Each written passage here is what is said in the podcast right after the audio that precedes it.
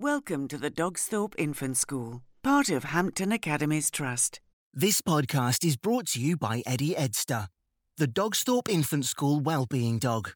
Eddie and Captain Dave are in the learning journey rocket ready for takeoff. This is your captain speaking. We've been cleared for departure.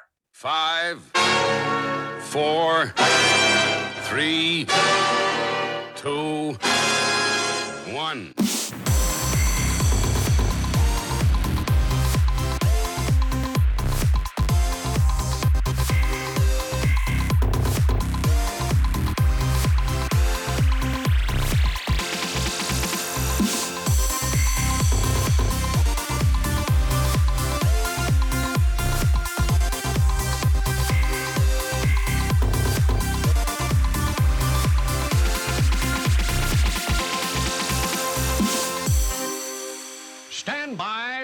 Action. You are listening to Launchpad. Welcome back to Dogsthorpe Infant School, part of the Hampton Academies Trust.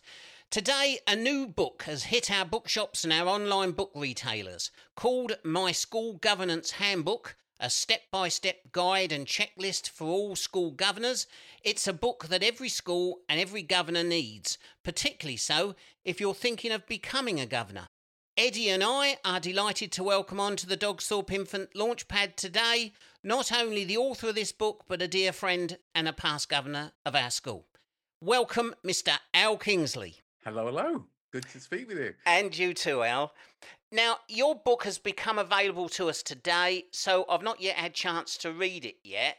So, with bated breath, can I ask you please to share with our listeners what we can expect to gain from buying your latest book? The truth of it is, governance every year gets a bit more complicated, and there's more expectations from the government on this wonderful unpaid workforce that's there to support our schools and leadership. And there are two challenges, I think. One is remembering all the things during that annual cycle that you have responsibility for, whether you're a governor, a trustee, or a member in that new academy landscape where we've got different tiers of governance. And there's also lots of well intentioned people who might be considering becoming a school governor, but really aren't quite sure what it means. And in truth, if we did a straw poll outside Dogsthorpe Infant School and asked 50 people, what does a governor do? We'd probably get a very broad range of, of, interpretations. So, with that in mind, the two things we want to do is make sure those people that give up their time to support schools can do it as effectively as possible. And the second is when there's great people who've got ideas and experience they could bring to the table, I wanted to try and make it easier for them to feel confident they could step into the mix and put their name forward.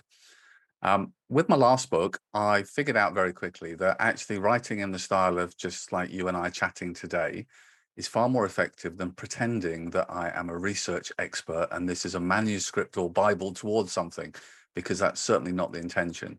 So it's written very much in, in the style of okay, so you're interested in being a governor. This is what the role means. These are the kinds of things that you should expect to be involved in. Um, and then it breaks down and goes through everything, whether it's from understanding the role, understanding the structures in a multi academy trust, what a scheme of delegation is, which is basically that piece of paper that works out who's responsible for what or who should be informed, what to do when you're trying to challenge effective use of the curriculum, being mindful of data privacy, Ofsted turning up on the door. You know, there's so many things. And I tried to break it down into both a set of explanations and a checklist of things to remember, and then wrap off each bit with a set of questions, the kinds of things that you could ask, because you don't need to be an expert to ask important questions. You know, the why word, anybody can ask. Why do we do it that way? You know, and, and hopefully 99% of the time, there's a really good reason explained back to you as to why you do it. But sometimes people can bring their own experience, whether they've got a career in the military or in sales or in marketing or in finance, whatever their role is, they will have experiences, lived experiences that can add to the mix. Um, and something I know you're hugely passionate about, Dave, and Eddie, of course, you know, we want our schools to reflect our community. So we want the voices of our community, but we want people to feel they're not going to come along and be intimidated. There's um, a, a well-used term, imposter syndrome, that sense that you sit at the table and um, everybody starts talking about things and it's not your area of expertise. So suddenly that means that your voice doesn't count or matter for anything. When in truth, actually a fresh pair of eyes, a different challenge is really healthy. And that's how we all grow. Uh, and I've never met anybody join a governing body, irrespective of experience, that hasn't asked a question where I thought, hmm, that's a good question. I wish I'd asked that. You know, you learn from it. So it builds the strength of your existing governing body as well. Um, and I guess that question of you're an existing governor, well, you know, I'll, I'll, maybe it's maybe it's my point in life where I've reached this age, but the truth of it is, you can't possibly remember everything.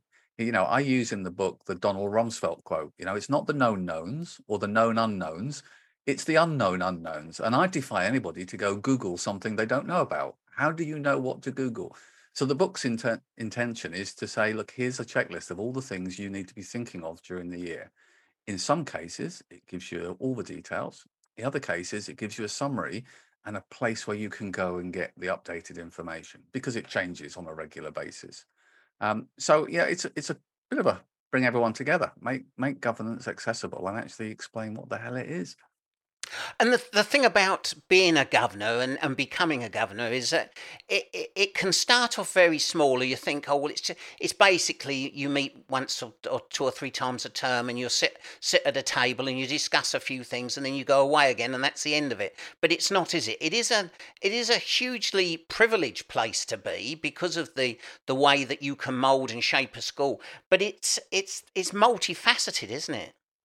I think it's one of those vocations where it all it's all down to how much you want to give. For most people, you get involved and you're aware of your statutory obligations, as you refer to those termly meetings.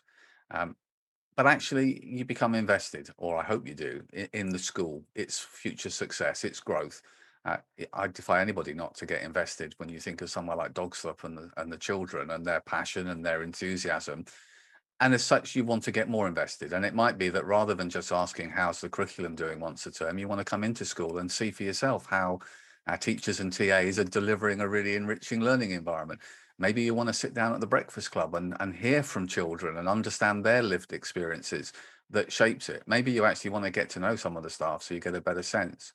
Now all these things get joined up because dogsthorpe's part of a trust. So we want to make sure that we're talking about strategically the long-term plans, whether it's finance, whether it's our staff, where are we going to be in the future? What's our vision?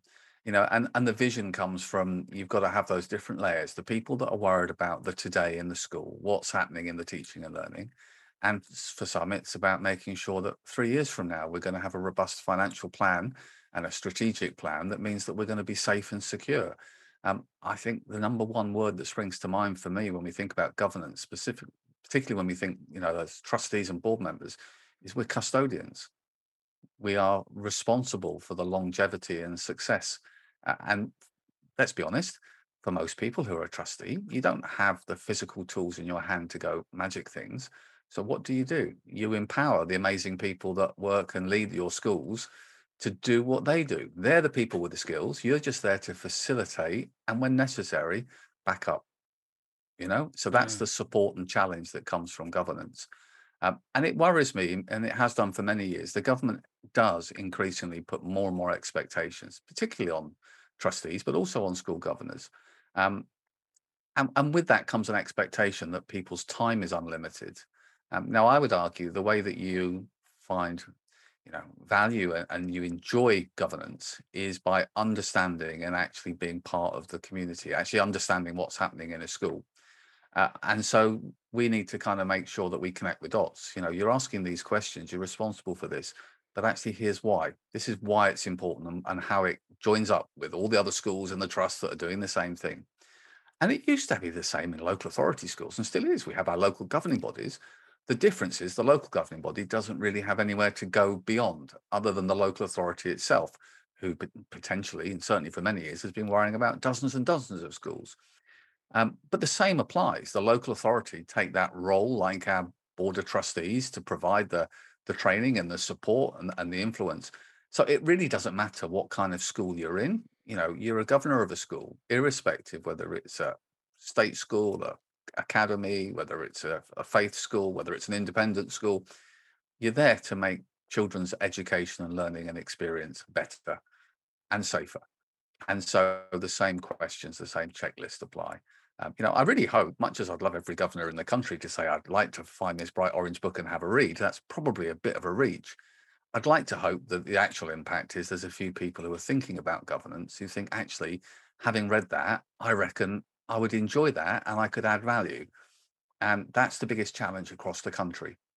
There's a huge gap in vacancies on school governing bodies where we just don't have enough people, you know, and it's not a surprise. Everyone's got busy Yeah, lives, Everyone's yeah. got other pressures in their lives right now. But children of the future, which is a bit of a overused term now, but let's be honest, you can't really dispute the fact, can you?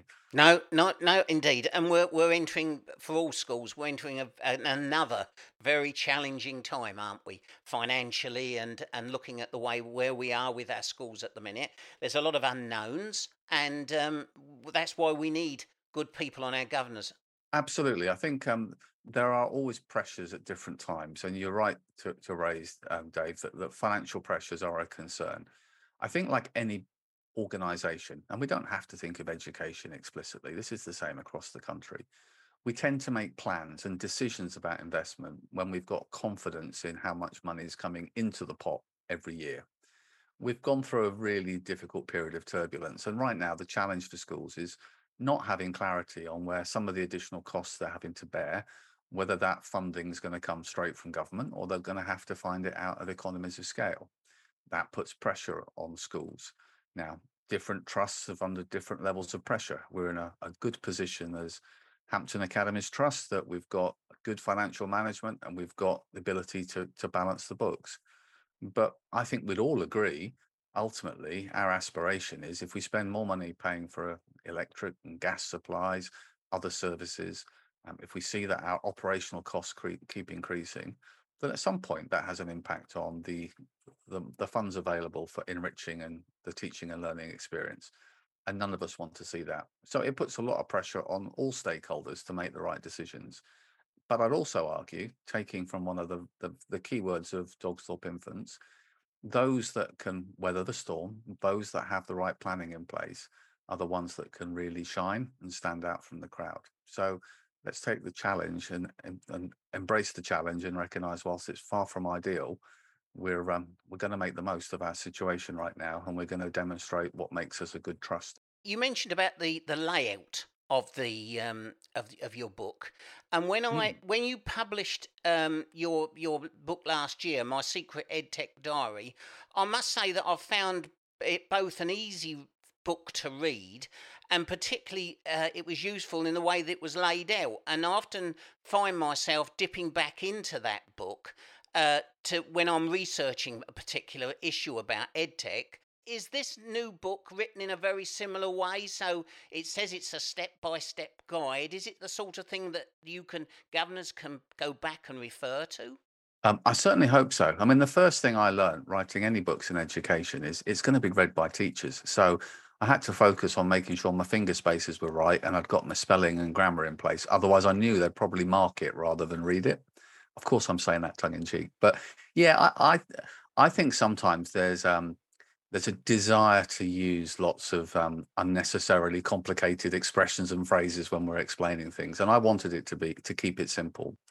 What I do know in education is that it is a world full of acronyms. There is an abbreviation for everything. And that is both helpful in cutting down on the amount of writing, but also a real barrier to accessibility for anybody whose career path has not been in the education sector itself. So, one thing you will find in my school governance handbook um, at the rear is my Edu Dictionary, which is entitled really to take all those pesky acronyms and spell them out as to what they actually mean and a description as to why they're relevant or important. So when we're sitting at meetings and you're perhaps new to governance, or frankly, you've been there a few years, and we start talking about new terminology relating to the curriculum or safeguarding or whatever the topic may be, you can flick to the back of the book and it will give you an OWL's version, a plain English summary of what that phrase is uh, and why it's relevant to to the school, and it's been included in this report. And I think accessibility is the key one, isn't it? If if we get rid of the mystique and the barriers, then we ultimately come down to just people's will, enthusiasm, and their experiences that they can bring to the table.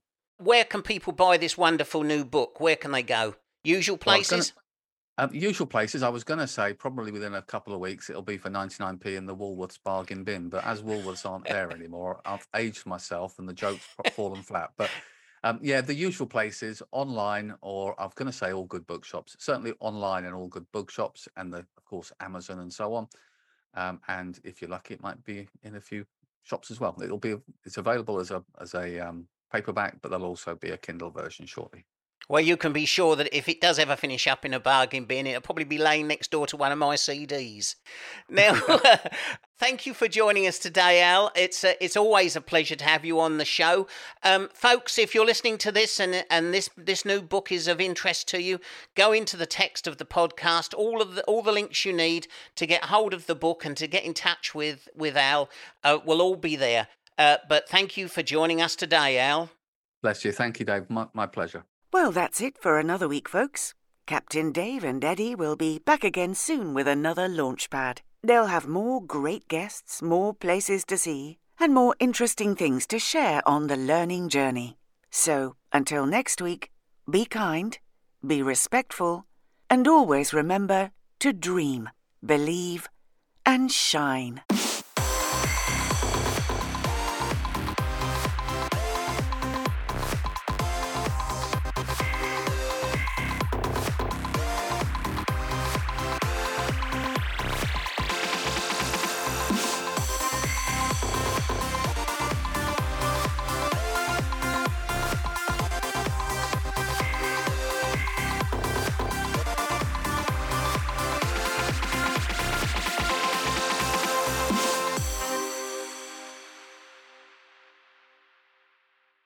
This podcast is sponsored by Eddie Edster, the Dogsthorpe Infant School Wellbeing Dog, part of Hampton Academies Trust. It's a school where stars learn to dream, believe, and shine.